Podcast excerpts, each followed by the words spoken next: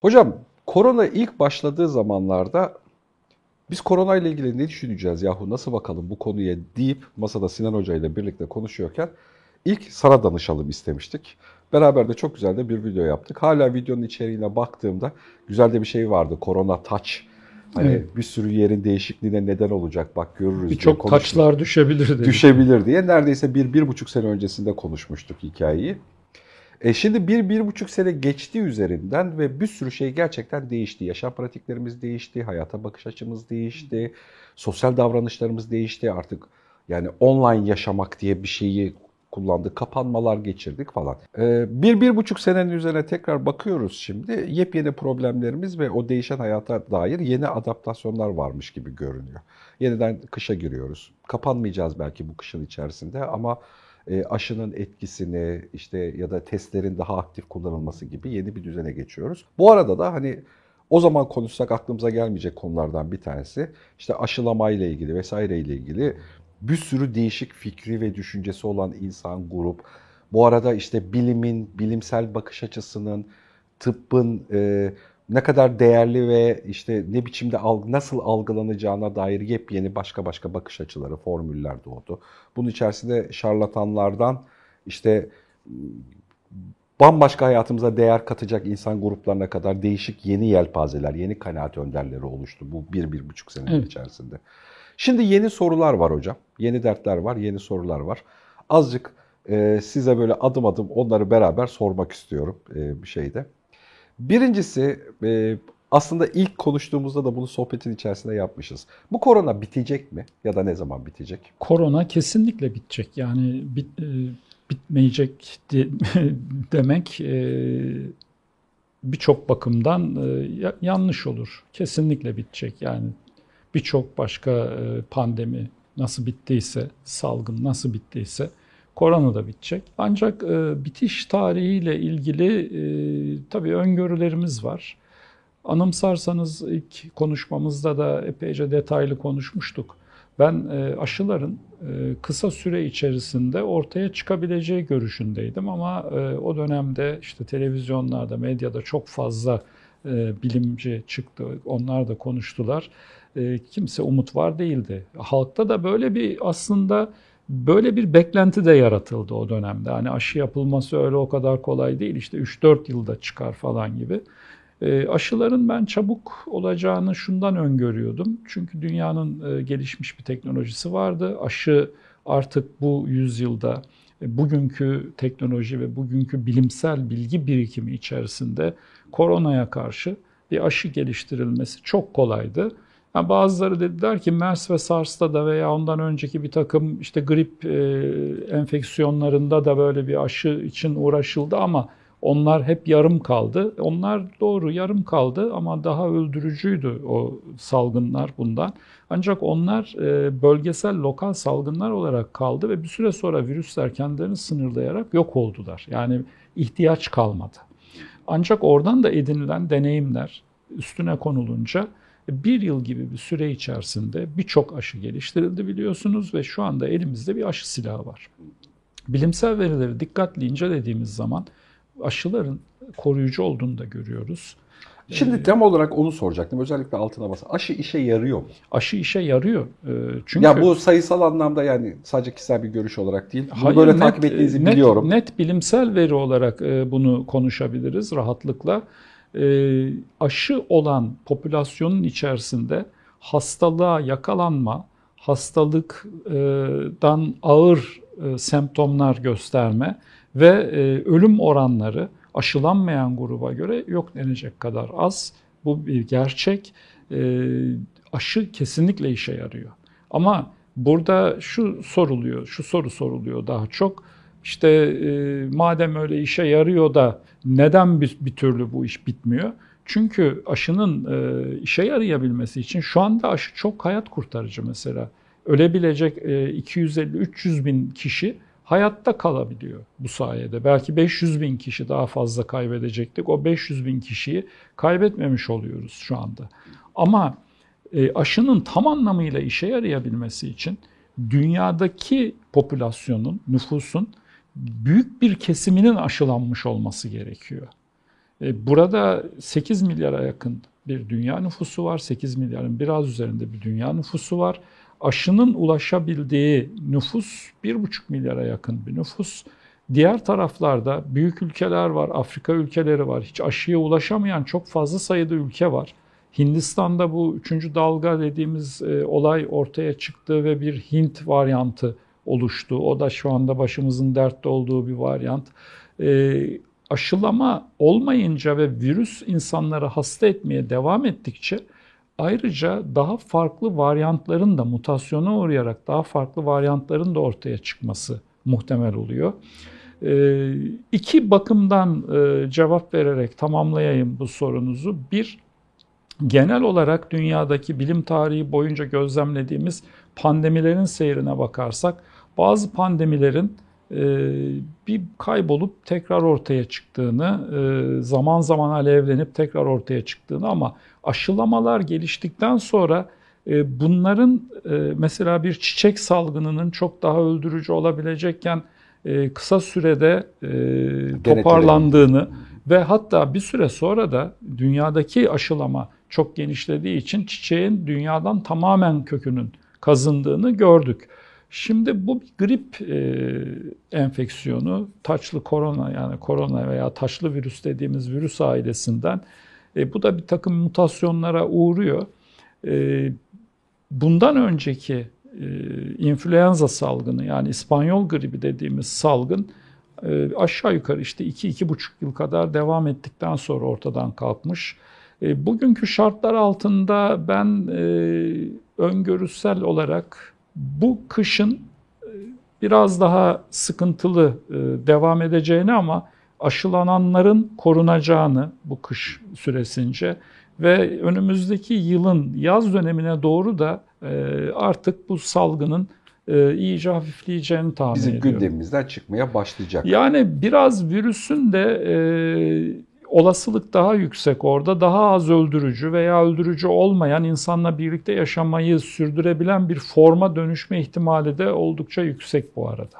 Bu arada mesela bu dönem bir, bir buçuk yıl içerisinde medyanın şekli de değişti. Yani Türkiye'de siyaseten medyanın şekli zaten değişiyordu. Bu ayrı. Hani medyanın bu konulara nasıl yaklaşacağı biçimin kendisi de bir miktar değişti. İster istemez buradaki fobilerden ekmek yiyor medya e, şeyde hemen hemen her hafta ya da 10 günde bir yeni bir varyant korkusuyla ya da işte o üst tabanda bir şey konuşmayla alakalı bir dil ya da biçim geliyor. Bu varyantları hocam kabaca nedir? Bir, bir şey yapsanız elden geçirseniz. Varyant dediğimiz şey e, çok basit hani herkesin anlayacağı dilden e, virüs insan vücuduna girdiği zaman e, vücudun bağışıklık sistemiyle karşılaşıyor ve birçok insan da kendi bağışıklık sistemi içerisinde bunu hallediyor. Yani her hasta olan mutlaka hayatını kaybetmiyor. Bu genel olarak tüm hastalıkların doğasında olan bir şey. Her yaşlı olan da mutlaka hipertansiyon olmuyor. Her e, kilosu olan da bir diyabet veya her metabolizması biraz bozuk olan da çok ağır bir diyabet hemen ortaya çıkmayabiliyor. Bazılarımız hastalıklara daha dirençli, bazılarımız daha az dirençli veya bazılarımız da çok yatkın olabiliyoruz. Bunlar e, bu çerçevede baktığımız zaman virüs de insan vücuduna girdiğinde e, başı derde giriyorsa bağışıklık sistemiyle o bağışıklık sistemini aşabilecek ya da rahat bulaşamıyorsa daha rahat bulaşabileceği bir formata dönüşüyor. Virüsün de bir evrensel hafızası var. Anladım. Yani yani bu aslında evrim. Bu evrim tabii evrim teorisinin Aha. bir tarafı bunu evet. gayet güzel açıklar. Evet, evet. Ee, virüs de evrim geçiriyor. Daha çok uzun süre kalabileceği, daha çok çoğalabileceği, daha fazla sayıda e, olabileceği bir konakçı arıyor kendisine. E, daha çabuk bulaşması gerekiyor. Çünkü virüslerin özelliği ne? Virüsü şu masanın üzerine koyarsanız bir süre sonra ölüyor virüs. Ancak e, sizin vücudunuza girerse, bir memelinin vücuduna ya da insan vücuduna girerse orada sizin e, bir takım sistemlerinizi kullanarak, sizin vücudunuzdaki biyokimyasal mekanizmaları kullanarak, enzimleri kullanarak hızla çoğalmaya başlıyor. E, nihai amacı o. O da hayatta kalmak, türünü devam ettirmek ve çoğalmak zorunda. Peki şöyle bir olasılık var mı? Bu bu e, evrimleşmede, bu varyantlar geliştirmede çok daha ölümcül, Hani çok daha beceriklice böyle bir akılla mesela böyle bir bunun olmadığını kabaca biliyorum ama acık sizin Şimdi virüs bilgi- aklıyla düşünelim. Yani Aha. bu virüslerin de bir zekası olacağını düşünmemiz lazım. Onların da mutlaka bir beyinleri var ve aralarında bir iletişim de var bana göre. E, Yani biz şu anda makro dünyayı görüyoruz, birbirimizi görüyoruz ve gördüğümüz kadar üzerinden konuşuyoruz ama bizim göremediğimiz bir dünya var ve o göremediğimiz dünyada işte kuantum falan da giriyor buradan konuyu dağıtmayalım da o göremediğimiz dünyada çok e, farklı şeyler oluyor. Şimdi ne dedik? Evrimsel açıdan virüsün nihai amacı bir bedende kalıp çoğalabilmek, o bedenle birlikte yaşayabilmek, daha fazla sayıda bedene ulaşabilmek. Şimdi virüs eğer varyantı daha öldürücü bir forma dönüştürürse bu virüsün karına değil. Girdiği vücutta e, insan hayatını kaybettiği zaman o insan gömülürken virüs de onunla beraber gidiyor. Yeni bir konakçı bulması lazım. Oradaki o kadar büyük emek, virüsün harcadığı büyük emek, kurduğu büyük koloni, e, ölen insanın bedeniyle beraber o da gidiyor. E, Bu durumda mantıklı olan daha fazla, e, daha kolay bulaşabileceği, evet daha kolay bulaşan formlara e, dönüşüyor. Ama dikkat ederseniz daha öldürücü olmadı henüz. E, Temenni de etmiyoruz ama bu o evrimsel süreç içerisinde hani virüsün bakış açısıyla baktığımız zaman doğru olanı yapıyor gibi. Bir süre sonra da daha öldürmeyecek bir forma dönüşmeyi başardığı anda zaten fazla da konuşmaya gerek kalmayacak.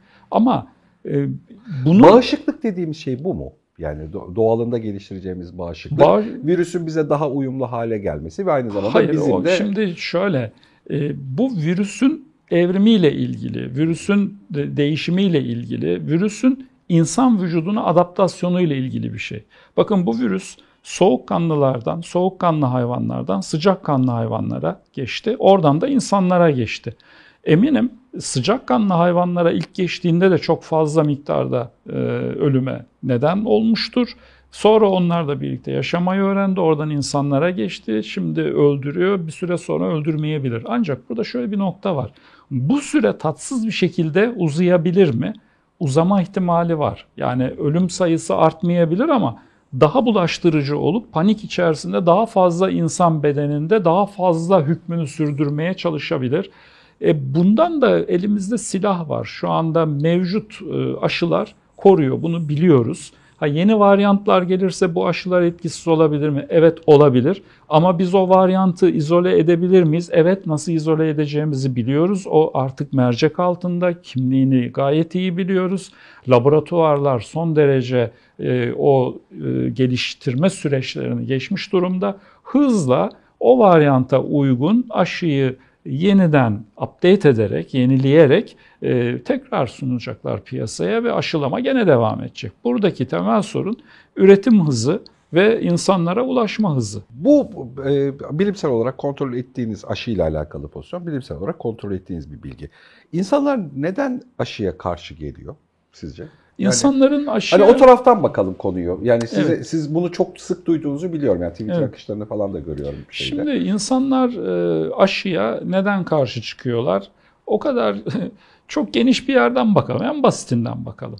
E, iğneden korkuyorlar diyerek başlayayım ilk başta. Kimse vücuduna bir iğne batırılmasını istemez herhalde. Evet, yani gidip yok. kolunuzu açıyorsunuz. işte derin bir nefes alın diyor vatandaş size. Derin nefes alıyorsunuz. O kocaman uçlu iğneyi vücudunuza sokuyor ve bir şey bu arada e, yani hiç acısı hissedilir bir şey değil bu arada ger- E gerçekten. ama yani iğne batırılması, şimdi e, size gelsem de elime bir tane e, uzun işte e, o enjektörün ucundaki gibi iğneyi batırayım desem yani Ya, huylar elbette. herkes uylanır. Yani önce bu. Yani insanlar iğne olmaktan hoşlanmıyorlar. Oradan başlayalım en basitinden. Şimdi ikinci e, noktada şu var. Aşiretçiliği diye bir olay var. Ama bu aşiretçiliği e, kökenine bakmak lazım. Nereden kaynaklanıyor? Ve aşiretçiliğinin kökeni e, ulaşabildiğimiz bilgiler bize gösteriyor ki e, özellikle çiçek hastalığının yoğun olduğu dönemlere denk geliyor bu aşı teknolojisinin gelişmesi. Zaten e, dünyadaki bilimin ve teknolojinin gelişimine de bakarsak işte Pasteur'ün kuduz aşısını işte bulması, arkasından e, tetanoza karşı bir takım başka hastalıklara karşı aşılar olması. Tabii e, aşılarla e, uğraştığımız tek e, problem şey değil, e, bu korona değil. Baktığımız Evet, zaman e, bir BSG aşısı dediğimiz verem aşısını hatırlayın. Yani verem bundan çok daha öldürücü bir problemdi. Filmlere, edebiyata konu olmuş bir olaydır. Çok ve daha uzun da çok sürmüş. çok daha uzun süren bir durum ve halen de dünya üzerinde verem var. Eğer beslenme kötü olursa, hayat şartları kötü olursa, vücudun bağışıklık sistemi düşmüşse ve bu e, veremle ilgili e, patojen dediğimiz o e, mikroorganizma ile karşılaşırsa bir insan uygun koşullar altında gene verem olabiliyor ve dünyanın belli bölgelerinde verem var gene. Yani e, sosyokültürel olarak, ekonomik olarak düşük e, gruplar içerisinde yaşam koşullarının kötü olduğu yerlerde var. Çocuk felci önemli bir problemdi. Bu aşıyla e, halledildi. Şimdi e, sorunuz tam olarak e, neydi? E, bu ne neden karşı geliyorlar? Ha, karşı geliyorlar. Tam şeyi Ee, anlatıyordunuz hocam. Bu kadar faydalı Aşı olan karşıtlığı geçmişe bu kadar, olan bir şey. Bu kadar far- farklı olan bir şey, bu kadar faydalı olan bir şeye neden insanlar e, karşı çıkıyorlar? Baktığımız zaman çiçek hastalığı döneminde e, Zabdiel Boyston diye bir cerrah var e, önceleri. Hatta ondan önce de e, Osmanlı'da çiçek hastalığı olduğunda e, çiçek hastalarının vücutları çizilerek oradan sürüntü alınıp e, diğer e, çiçek hastalarından alınan sürüntüler vücutta çizik açılarak diğer insanlara sürülüyor. Yani bir nevi aşılama ilkel yöntemle ve Osmanlı'da bu şekilde başa çıkılıyor bir miktar. E, iyileşenler falan var. E, o dönemde İstanbul'da e, İngiliz Büyükelçisi'nin eşi Lady Montagu var. Lady Montagu bunu anılarında yazıyor. İngiltere'ye gittiğinde de hatta açıklıyor. İngiltere'de de bir takım e, çalışmalar var. Edward Jenner'ın yaptığı çalışmalar var çiçek hastalığı ile ilgili. Şimdi Zabdiel Boyston'a gelirsek o daha önce. Zabdiel Boyston e, bir nevi çiçek aşısı geliştiriyor aslında ve denediği bir takım insanlarda işe de yarıyor. Fakat e, buna ciddi şekilde e, karşı çıkılıyor. Hatta adam tehdit ediliyor, işte mahkemeye çıkartılıyor. Mahkemede bu yöntemi kullanmayacağına dair söz vererek bırakılıyor filan. E, Sebebi ne? Kilisenin açıklamaları.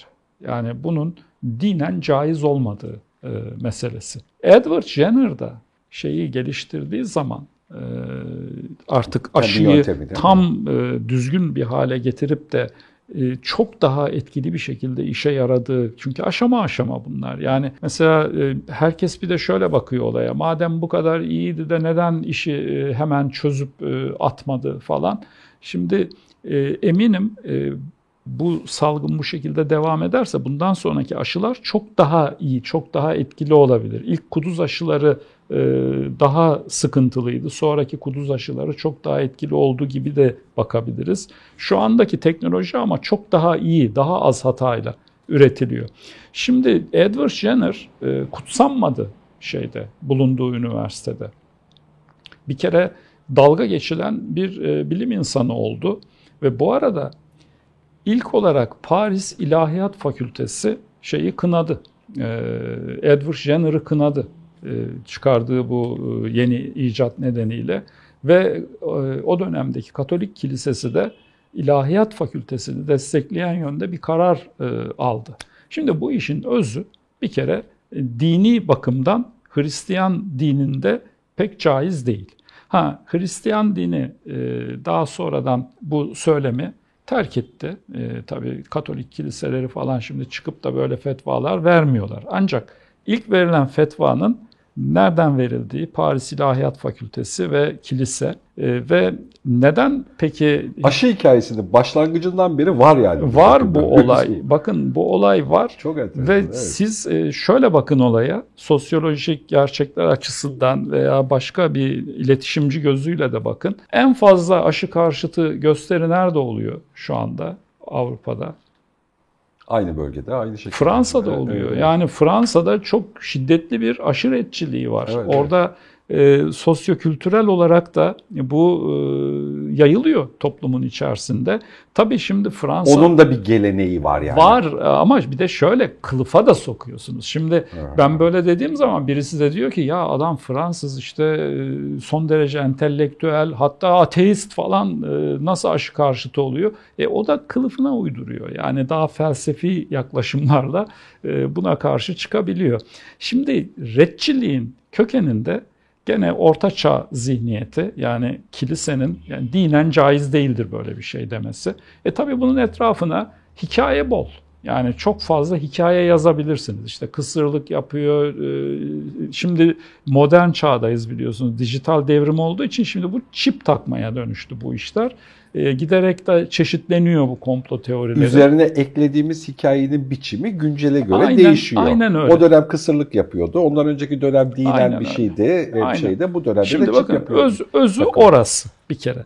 Sonra ne oldu? Oraya gelelim.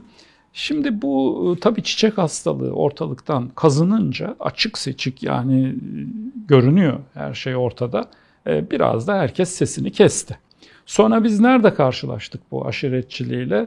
Aşılar Çocuk felcinde karşılaştık. Ben- yok ben aşılar otizm yapıyor. Evet. Ha, evet. Şimdi çocuk felcine güzel değindiniz oraya Mustafa Bey. Çünkü çocuk felcine karşı bizim çocukları aşılamamız gerekiyor. Hatta çocukluk çağındaki kızamık var, çocuk felci, difteri, ve benzer birçok başka hastalıklar var. E, O dönem çocuk ölümleri çok fazla dünyada. Bakın dünya nüfusunun artmasının en önemli nedenlerinden biri çocuk nüfustaki ölüm oranının düşmesidir. Çocuk nüfustaki ölüm oranını düşüren de aşılamalardır. Çünkü çocukluk çağı virüsleri, çocukluk çağı hastalıkları vardır çocuklara özgül. Kızamık son derece öldürücüdür. Çocuk felci hayatını çok olumsuz bir şekilde etkiler. Çocukların e, birçok başka çocuk hastalıkları vardır. E, Buna yönelik karma aşılar e, geliştirildi biliyorsunuz. Ve her çocuk doğum yapıldıktan sonra bir aşı karnesi oluşturulur. Devlet bunu takip eder, gider aşı olunur. Sonra çocuklarda ortaya çıkan çok önemli bir nöropsikiyatrik hastalık var. 2-3 yaş civarında ortaya çıkıyor. Otizm. Neyle e, özdeşleştirdiler aşıları?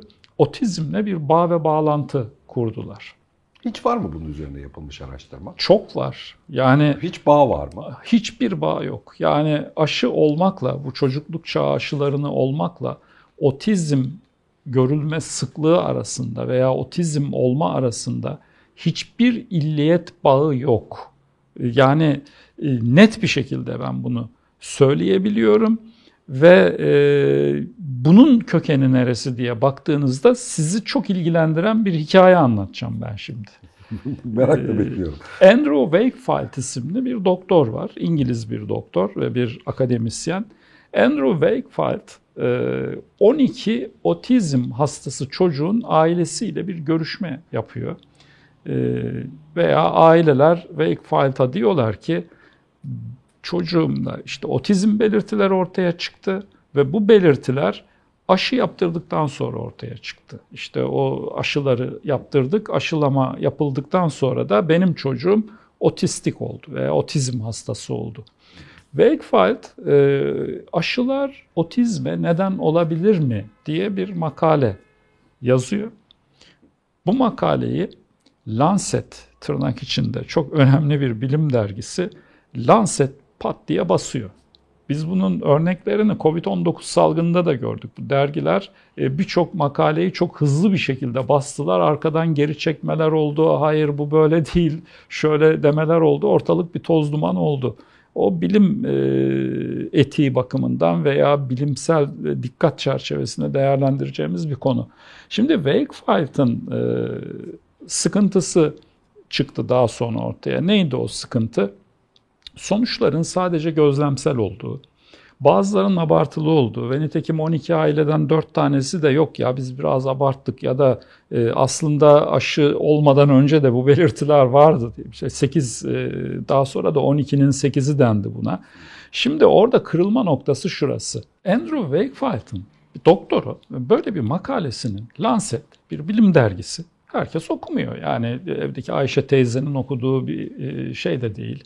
Televizyonlarda konuşulacak bir tarafı da yok bunun. İlgilisi okuyor. Burada bir görüş, farklı bir yaklaşım olarak bunu sorgulayabilir Wakefield bir bilim insanı olarak. Acaba aşı ile otizm arasında bir ilgi var mı? İşte 12 kişiyle görüştüm, 12 aileyle görüştüm. Bunların 8 tanesinde belirgin bir şekilde aşıyı yaptırdıktan sonra belirtiler çıktı diye bir şey deniyor. E, acaba böyle bir şey olabilir mi diye ben bunu bir vaka takdimi e, gibi sunabilirim. Yani sunmuş olabilirim. Fakat burada problem şurada çıktı. Medya bunu gördü Lancet'te ve medya bunu cımbızlayarak Wakefield'ı hemen e, çağırdı. Yani e, dedi ki bu müthiş bir konu.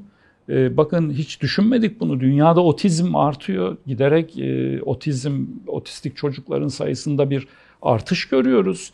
E, bunun sebebi de şu aşılama dediğimiz iş. İşte bu aşılar çok abartıldı. Bütün çocuklara 3 tane 4 tane işte aşı yapılıyor. Belli aralıklarla hep aşı yapılıyor.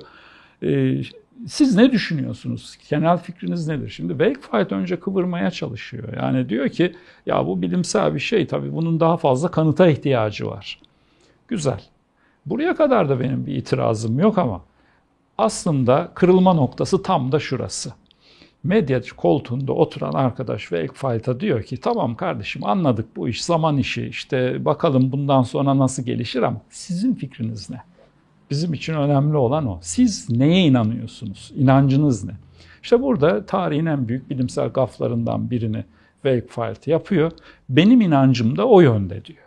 Şimdi bir bilim insanının sadece 12 aileyle görüşüp 8 tanesinden aldığı subjektif, e, sadece gözleme dayalı veya ifadeye dayalı veri üzerinden koskoca bir e, bilim alanını önemli bir bilim alanını ilgilendiren bir konuda benim de fikrim o yönde evet ben de bunların aşı yüzünden otizm olduğuna inanıyorum demesi kırılma noktasıdır.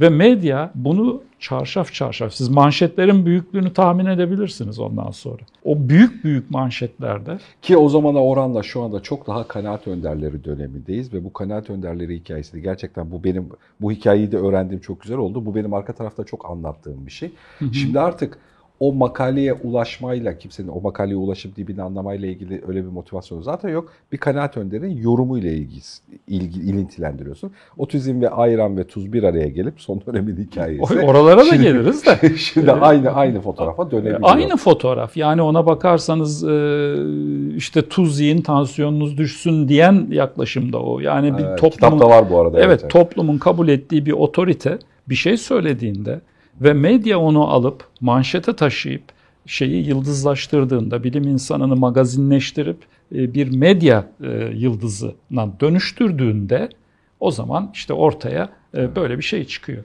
Şimdi hikaye tabii bununla da kalmıyor. Bunun arkasından Jenny McCarthy yanılmıyorsak bir Playboy yıldızı. Playboy'da gayet güzel fotoğrafları var. İyi bir manken. Daha sonra e, sizin hani medya ayağından siz bilirsiniz. Önce Playboy'la başlar, sonra birkaç film çevirir, sonra daha iyi filmler çevirir, sonra e, kendine ait bir e, işte kaset veya plak neyse öyle bir şey doldurur, ses sanatçısı olur. Sonra televizyon programlarında e, program yapımcısı olur, program yapar. Jenny McCarthy öyle birisi. Ve e, çocuğu da otizm oluyor. Ve Jenny çok sevilen birisi, çok büyük bir izleyici kitlesi var. Wakefield'ın e, yayınladığı e, medyada yer alan şeylere de bakınca evet diyor benim çocuk da e, aşıyı yaptırdıktan sonra otizm Göster. hastası oldu.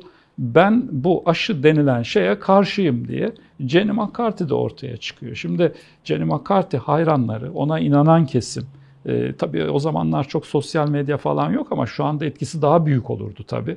E, böyle bir şey, şimdi bir tarafında dini inanç meselesi var. Öyle bir retçilik tarafı var. Aşı korkusu var başka bir tarafında. Başka bir tarafında entelektüel olup aslında bilerek ya da bilmeyerek e, o gelenekten gelen e, kodu alıp buna karşı çıkanlar var. E, bir de e, medyada e, hayran olan e, bir kesim var. Yani hayran olduğu kişiyi izliyor. Bugün de öyledir. Yani bakın e, şeylerin en fazla sahtekarlığı yapan, en fazla popülist lafları edenlerin şu anda Twitter takipçi oranı çok çok yüksektir. Hani bir etki daha var galiba hocam bunun dışında. Şu sayıları ya da e, olasılıkları mantığını anlayamamakla da alakalı galiba.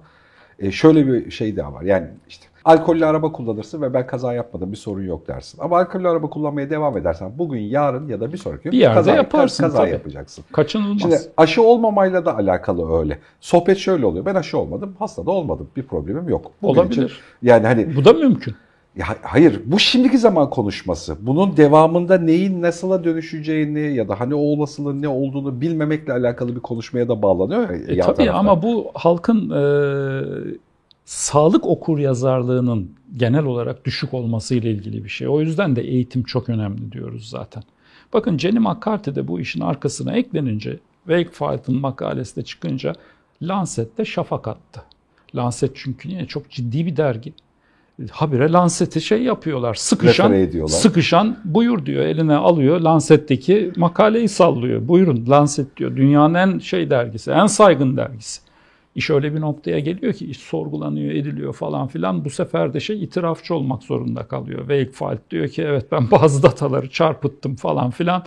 İş bilim dünyası ayağa kalkıyor, iş büyüyor. Şu anda Mustafa kardeşim siz şeye girerseniz eğer e, e, Andrew Wakefield'ın o ilk Lancet makalesine karşınıza geliyor. Hani biliyorsunuz bir yere bir şey yazdığınız zaman o artık arşive girmiştir çıkmaz ama Lancet şöyle bir şey yapmış. Kocaman bir kırmızı bant çekmiş üzerine. Retract.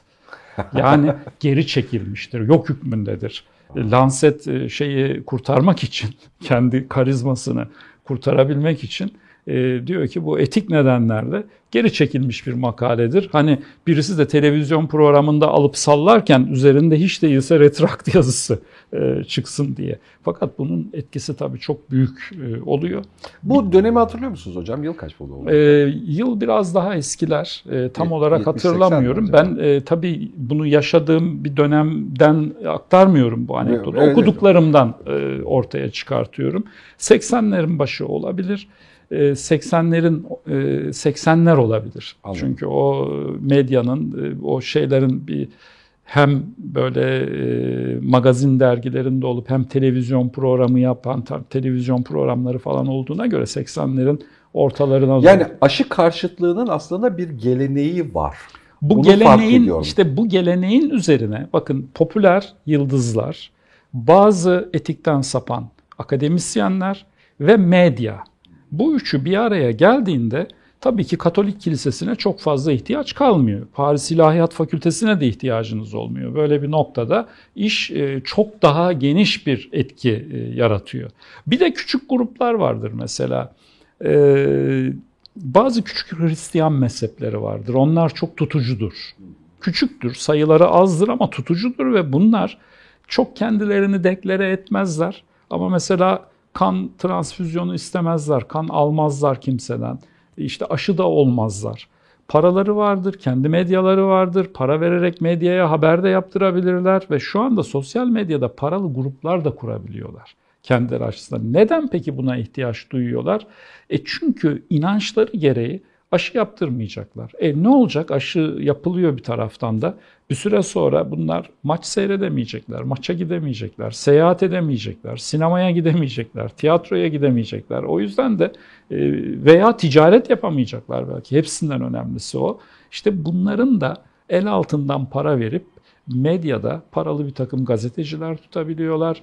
E, sosyal medyada e, örgütlü troll dediğimiz o paralı e, işte ben onları yaşadım mesela attığım bazı mesajlara bir anda biri geliyor bir bakıyorum adamın 3-5 takipçisi var yeni açılmış bir hesap sırf bana küfretmek veya sırf beni en, e, rahatsız etmek için açılmış bir şey. Bu böyle sistematik olarak her taraftan gelince sizin siniriniz de bozulmaya başlıyor sosyal medyada. Bir de o gruplar var.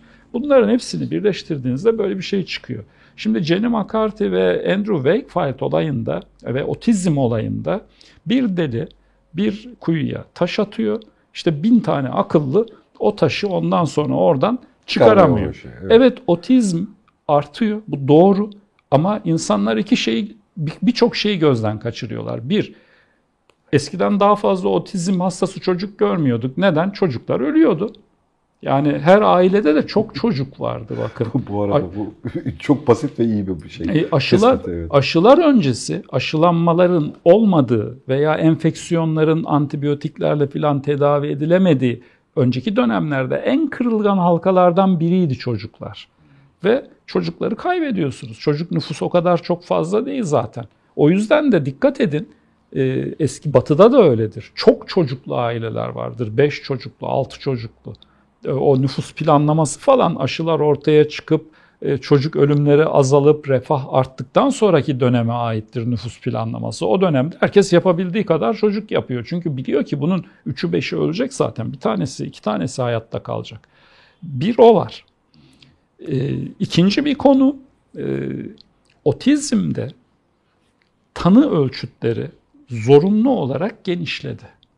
Neden? Çünkü aldığımız bilgilere göre e, devamlı bilgi akışı var. O bilgi akışına göre otizm yeniden yeniden yeniden tarif edilmeye çalışılıyor. Tanı ölçütleri genişleyince daha fazla sayıda e, çocuğun otizm tanısı alması da kaçınılmaz.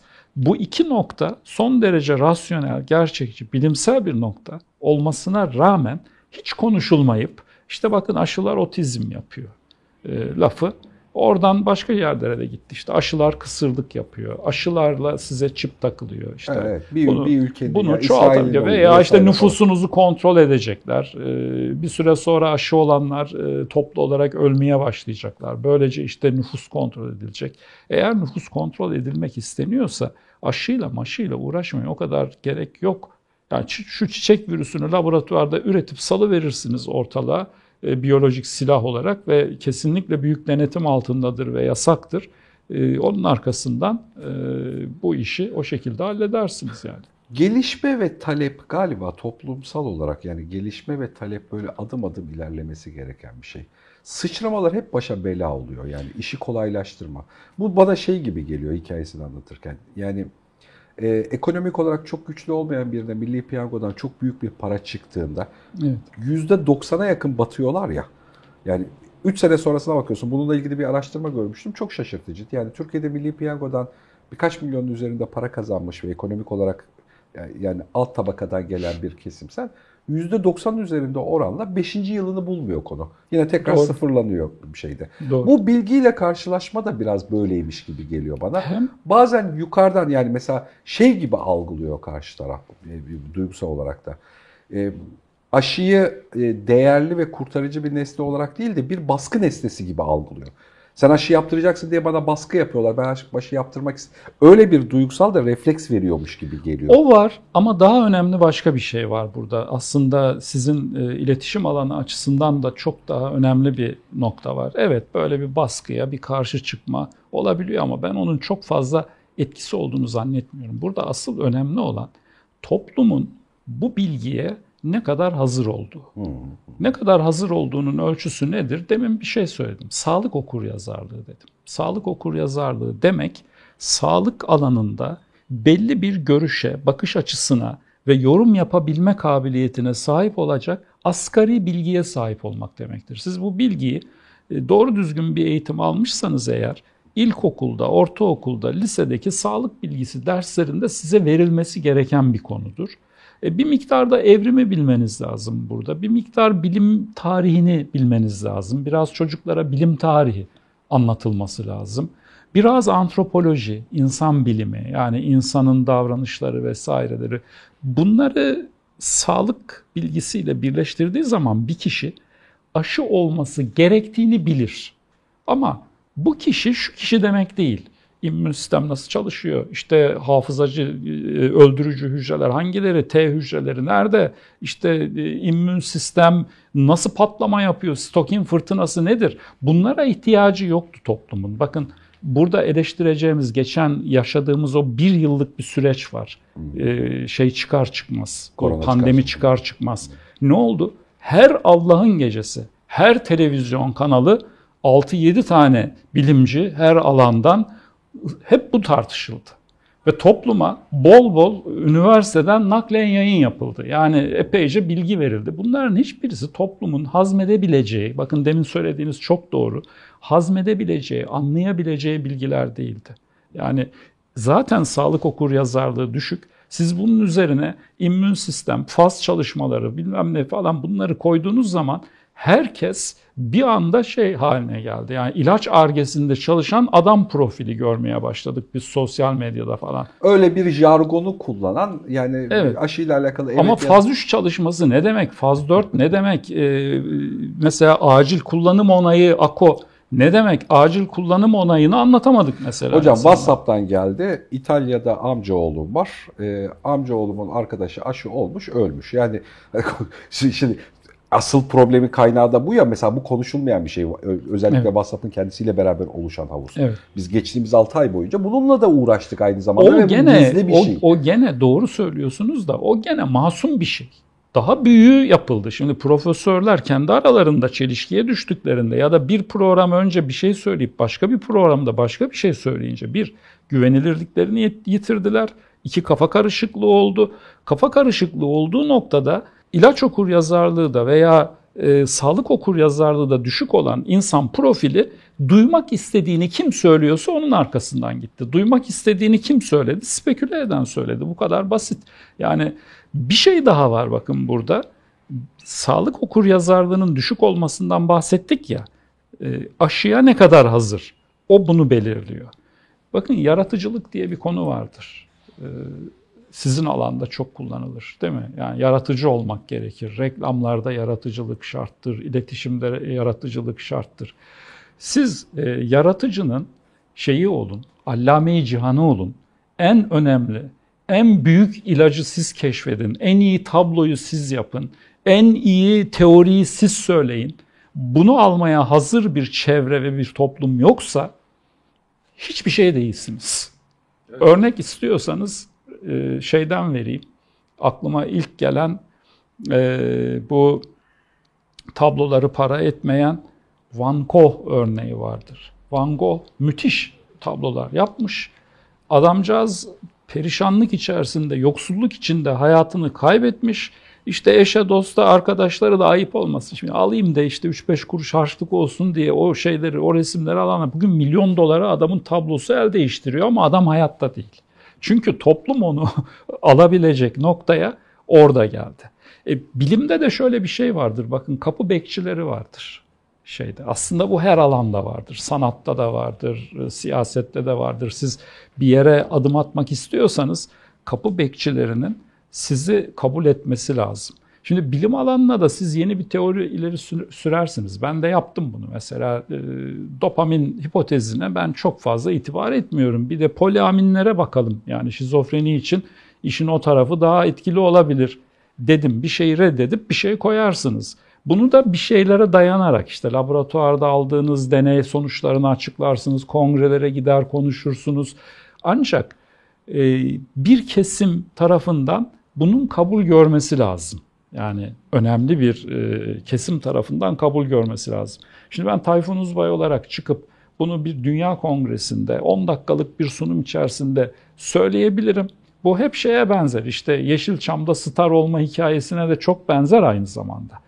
Orada tesadüfen sizi e, kült bir hoca, sözü çok geçen işte benim alanım olan farmakoloji alanında, ilaç alanında çok önemli bir hoca Tayfun Uzbay'ın konuşmaları dikkate değer derse kahve molasında bekçiyi aştınız demektir. Yani size büyük bir ilgi olacaktır. Makaleleriniz bir takım dergilerde kabul edilmeye başlayacaktır. E, bu işin tabii etik ve başka e, tarafları da var ayrıca ama e, kabul görmeye hazır bir toplum olması lazım. Toplum nasıl kabul görür? Burada nasıl kabul gösterir? Kabul görür demeyeyim de düzelteyim. Nasıl kabul gösterir bu aşı işine? Bir, sağlık okur yazarlığı yüksek olacak. Öyle mi? Değil. İki, bir takım safsatalardan ve komplo teorilerinden vareste yani ayrı olacak. Bunları ayırt edebilir durumda olacak. Öyle mi? Hayır. Neden? Çünkü e, duymak istediğini duymak istiyor. Bu böyle bir virüs olmadığına inanmak daha çok duymak istediği şey ve bunun üzerine kurulan komplo teorileri de ona eğlenceli geliyor. Bu durumda neyle imtihan olacak veya neyle terbiye olacak? E, virüsle terbiye olacak gene. Yani şu anda ne görüyoruz biz sahada? E, hastaneye yatmış, bunu birinci elden aldığımız bilgiler. Ben tabii bir yoğun bakım hekim falan değilim. Oralarda çalışmıyorum. Ama orada çok kıymetli arkadaşlarımız var. Biz bazı bilgileri de onlardan alıyoruz. Ben şimdi gittim geçen gün dördüncü dozumu yaptırdım. Biz de arkadaşlarımıza danışıyoruz. Yani iki Sinovac'tan sonra bir Biontech yaptırmıştım. Bir Biontech daha yaptırıp Biontech'leri tamamlamış oldum. E bu bilgiyi alıyoruz. Şimdi onlar diyorlar ki şu anda yoğun bakımlarda yatan, benim kliniğimde diyor, sen benim arkadaşımsın Mustafa Bey. Diyorsun ki dün akşamdan beri işte 10 e, hasta yattı, toplam hasta sayısı 60. Şu anda bizim klinikte 54 tanesi aşısız bunun. Bu çok önemli bir şey şu anda. Bu aşıların işe yaradığını gösteriyor. Ve diyor ki ayrıca da ya bana şimdi aşı yap diyen hastalar var. Yani şeye yoğun bakıma da düşüyor. Artık ateşi de yükselmiş. Ya lütfen bana aşı yapın. Ya da sen pozitifsin dendiği anda şu aşıyı getirin de e, yapılayım, vurunayım pardon vurunayım diyorlar. Şu aşıyı getirin de vurunayım diyen sayısı çok fazla. Orada da arkadaş diyor ki yani artık siz bunu böyle bir yaşayacaksınız. Bakalım nereye gidecek. Şu anda size aşı yapmak mümkün değil. Çünkü aşı ne? Koruyucu. E, bu işte e, sağlık okur yazarlığı derken aşının koruyucu olduğunu dahi bilmeyen bir e, güruhla ya da bir toplumla karşı karşıyayız. E bu bunlar da hikaye yaratacak. Ne olacak? Halasının teyzesinin oğlu duyacak, öbür mahalle komşusu duyacak. Vah vah işte rahmetli oldu ama şeyde de e, aşı aşı diye diye öldü. E bunlar yayılmaya başladığında da bu çiçekte de böyle oldu. İşte çocuk felci yüzünü gösterip de ne kadar kötü bir hastalık olduğu görülünce de böyle oldu. Bununla yüzleşince toplum zaten gidip gönüllü onların hepsi de aşısını veya şeyini yaptıracak yani. Ya ister istemez tabii acı acı gülüyoruz hani buradaki fotoğrafın kendisine. İnsan hani açık beyin içerisinde konuşuyorken keşke bilgiyi sağlıklı bir şekilde aktarabilsek, kontrol edebilsek, doğru kanaat önderliğini yapabilsek. Bu konuda güven için omuzumuza yük alabilsek diye de konuşuyoruz. Sizin de böyle baktığınızı biliyorum şeyde. Ama ne yazık ki olduğumuz dünyada da böyleyiz, Türkiye'de de böyleyiz. Hem siyasal otoriteler tarafında hem oluşmuş tüm kurumlarla alakalı çok yüksek bir dezenformasyon var. Yani o kadar yüksek bir güvensizlik duygusu oluştu ki tüm kurumların kendisine. Bu Türkiye'de liyakat bozulmasından kaynaklı oluşmuş bir dezenformasyon var. E, bunun haricinde siyasal anlamda kamplaşmanın getirdiği bir dezenformasyon var. Bunun haricinde bu dezenformasyonun etkisinden kaynaklı eskiden güvenilir olan kurumları bile artık hani e, patolojik seviyede kaygı duyma seviyesine gelmiş insanın bakış açısı var. E bu fotoğraf bir sürü sağlıklı bilgiyi sağlıklı bir yerden bir başkasına aktarabileceğimiz bir ortamı da doğurmuyor. E bunun peşi sırada çok güzel tarif ettiniz. Bu arada buna bu zeminden bakıyor olmak en sağlıklısı. Eğitimde sağlıkla doğru bir eğitim zeminini oluşturmazsan hani yukarısı oluşmuyor. E bir de bunun geleneği varsa bunu konuşmayla alakalı evet böyle bir fotoğraf doğuyor. Şimdi bunu konuşunca bu bu sohbetleri yaptığımızda hemen her seferinde YouTube'da altına bir sürü insan aşı karşıtlığıyla alakalı çok kızgın refleksle geri dönüyor. Mesela bunu kızgınlıkla bir ilişkisi olacak bir içerik grubu oluşturmuyorsun. Bilgi aktarmaya çalışıyorsun aslında. Bilgi oluşturmaya, bilgi aktarmaya çalışıyorsun. Ama o karşı tarafta bir öfke ya da bir karşıtlık doğuruyor tuhaf bir şekilde. Bir öfkeye neden oluyor. Belki üsluba da dikkat etmek gerekiyor ya da başka bir şekilde de oluşturmak gerekiyor. E, bunun etkileriyle beraber evet ne yazık ki ya seve seve ya döve döve öğreneceğiz fotoğrafına geliyor hikayenin kendisi. E şu anda öğreniyor zaten. Yani evet. bu aşı yaptırmayan hani aşı hakkı olup da aşısını yaptırmayan kesimin içinde hatırı sayılır bir kesim aşısını yaptırmış olsa belki de hiç hasta olmayacaktı şu anda hastaneye yatanlar mesela. Yani hakkı evet. varken ayağına kadar bedava aşı gelmişken veya gidip rahatça yaptırabilecekken yani önlenebilir bir şeyi önlemedi. Bir de alışkın değiliz tabii. Yani durup dururken devlet bize bedava bir şey söyleyince insan da bir huylanmıyor değil yani. Şimdi siz... Yani işin şöyle, işin e, tabii, şakasıyla beraber söylüyorum. İşin bir politik e, tarafı evet. var. Şimdi sizinle, siz, var. E, o da var. Şimdi sizinle e, Sinan da katılmıştı. E, ilk bu pandeminin başında yaptığımız bir söyleşide ben şunu da söylediğimi hatırlıyorum. Yani bu virüs bir hikaye yazacak. Bunun bir hikayesi olacak. Hepsinin var bir hikayesi. Yani her hastalığın salgına dönüşmüş olan her hastalığın bir hikayesi var. Hatta bunun edebiyatı da çıkacak. Yani belki korona günleri diye var bazı kitaplarda sağda solda görüyorum ama tabii çok daha değerli e, eserler de ortaya çıkacak. Hikayeler, romanlar çıkacak kapanma günleriyle ilgili. Bunlar çeşitli evet. hikayeler olabilir. E, ama her ülkede e, veya her topluluk, her mahalle, her aile de kendi hikayesini yazacak ve yazıyor, yazmaya devam ediyor şu anda. Şimdi politikacılara e, güven olur olmaz ama birileri de idare ediyor bu sistemi. Şimdi bu süreçte Türkiye'nin bir takım artıları var. Biz bu artıları hiçbir zaman göz ardı etmedik. Ben hiç politik veya siyasi tarafından bakmıyorum. Hep bilimsel taraftan bakmaya gayret ediyorum. Ee, biz pandeminin başladığı günlerde batıya göre daha başarılı olduk bence. Hastalığı kontrol etme, hizmet verme yani hizmet verme açısından bana göre daha başarılı olduk. Neden? Çünkü hala sosyal devlettik hala e, devlet hastanelerimiz vardı. Bir karar alınarak özel hastanelerde işte bir süreliğine devlet hastane statüsünde oldu sırf bu hastalar için. E sonra evet e, aşı biraz e, geç geldi, biraz tartışmalar oldu. Önce bir Çin aşısıyla ilgili de bir e, muhabbet oldu. Bu arada yeri gelmişken şuraya bir açıklık getirelim. Bazıları diyor ki bu Sinovac'ı işte hükümet beceriksizlik yaptı. Orada en başından Biontech olmalıydık. Boşu boşuna Sinovac e, aşısı olduk. Bu da yok hükmünde. Şimdi bu yanlış. Bir Sinovac inaktif bir aşı. Ben bu aşıya da güvendim ve ben o aşıyı ilk yaptırdığım dönemde Biontech ile Sinovac bir arada olsa ben gene Sinovac yaptırırdım. Neden? Çünkü bütün aşılar e, henüz acil kullanım onayındaydı. Az sayıda kişide yapılmıştı. Messenger RNA teknolojisi evet uzun süredir çalışılan bir teknoloji olmakla beraber yeni bir aşı teknolojisiydi. Ben eskiyi tercih ettim.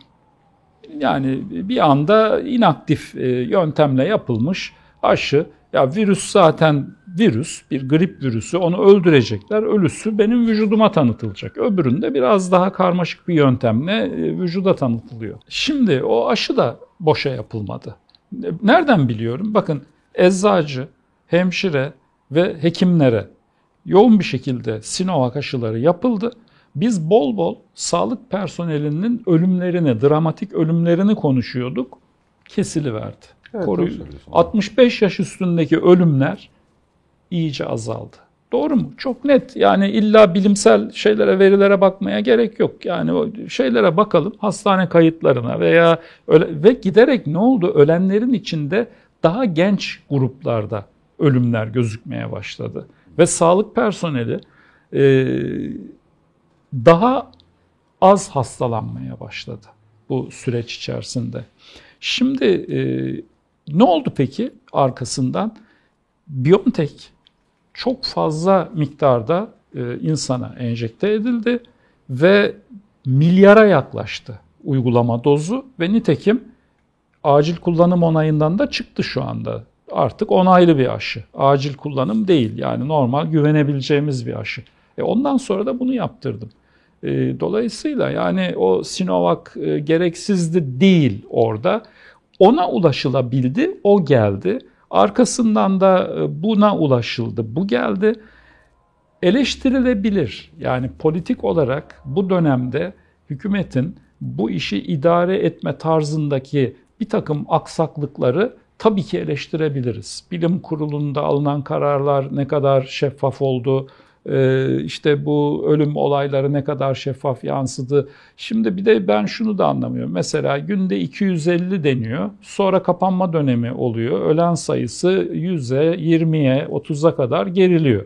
E bunun 250 değil de işte 550'den böyle geriye gitmesi de olabilir. Neticede kapanınca azalıyordu, işte açılınca da çoğalıyordu. Birçok şeyi burada eleştirebilirsiniz ama Burada Almanya'yı da, İtalya'yı da, Fransa'yı da, Amerika'yı da eleştirebilirsiniz. Onların da canı sıkıldı. Onlar da çok büyük sıkıntılar Tabii tabii yaşadı. yani hiçbir yerde Ama iki şeye, iki e, noktaya çok net e, şükran duymak lazım. Bunlardan bir tanesi dünyada bugün şu bizim gidip de hani birilerinin burun kıvırıp yaptırmadığı aşılara ulaşamayan çok geniş bir popülasyon var.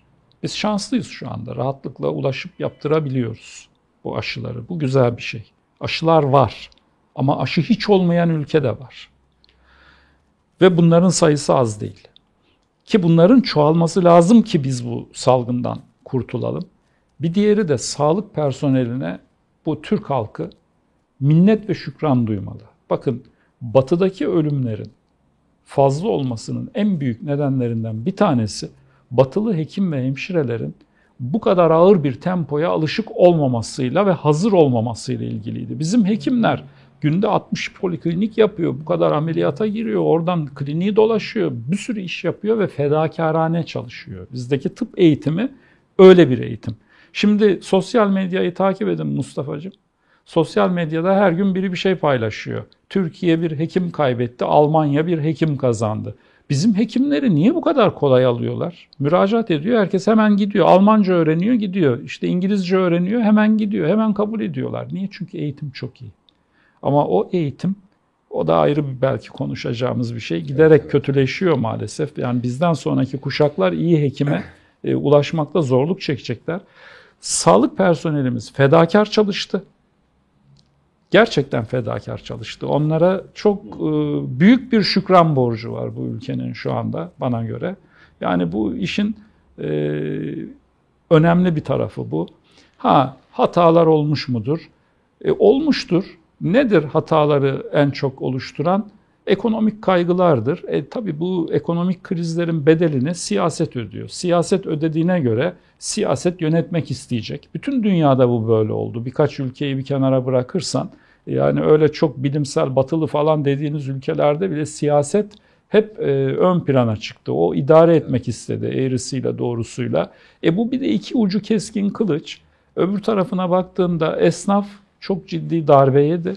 E, para kazanamadı, ciddi ekonomik sıkıntılar oldu, işsizlik arttı.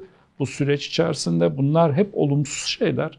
E, bunların hepsini de tek başına tutup da yönetimin e, beceriksizliği veya işte yönetime vuralım tarzı gitmemek lazım bence.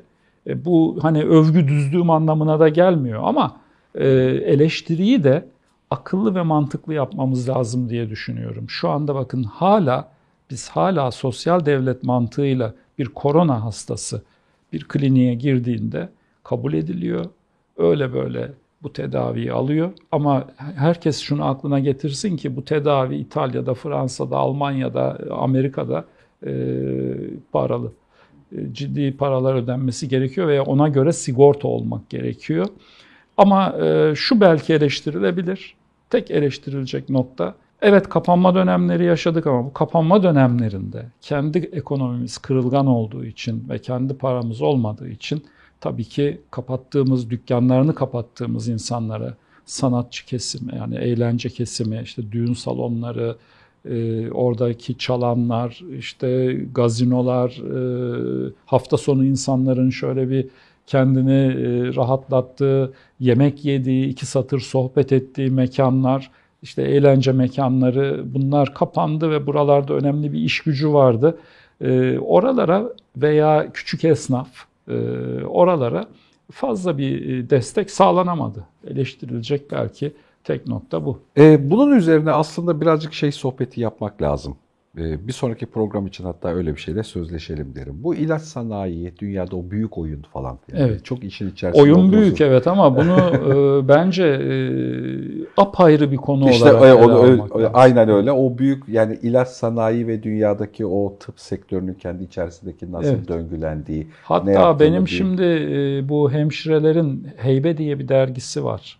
Böyle sos, sosyal içerikli, e, bilimsel ve özellikle psikiyatriye ve ilaca dair şeyler basıyorlar. Orada bir tane makalem basılmak üzere sana da onun bir şeyini göndereyim ben. Tamam. Bir PDF'ini göndereyim. Onu bir okuyarak e, onu yapalım. Olur olur. Onu okuyarak e, girersen oradan bir sürü soru çıkartırsın. Olur olur hocam.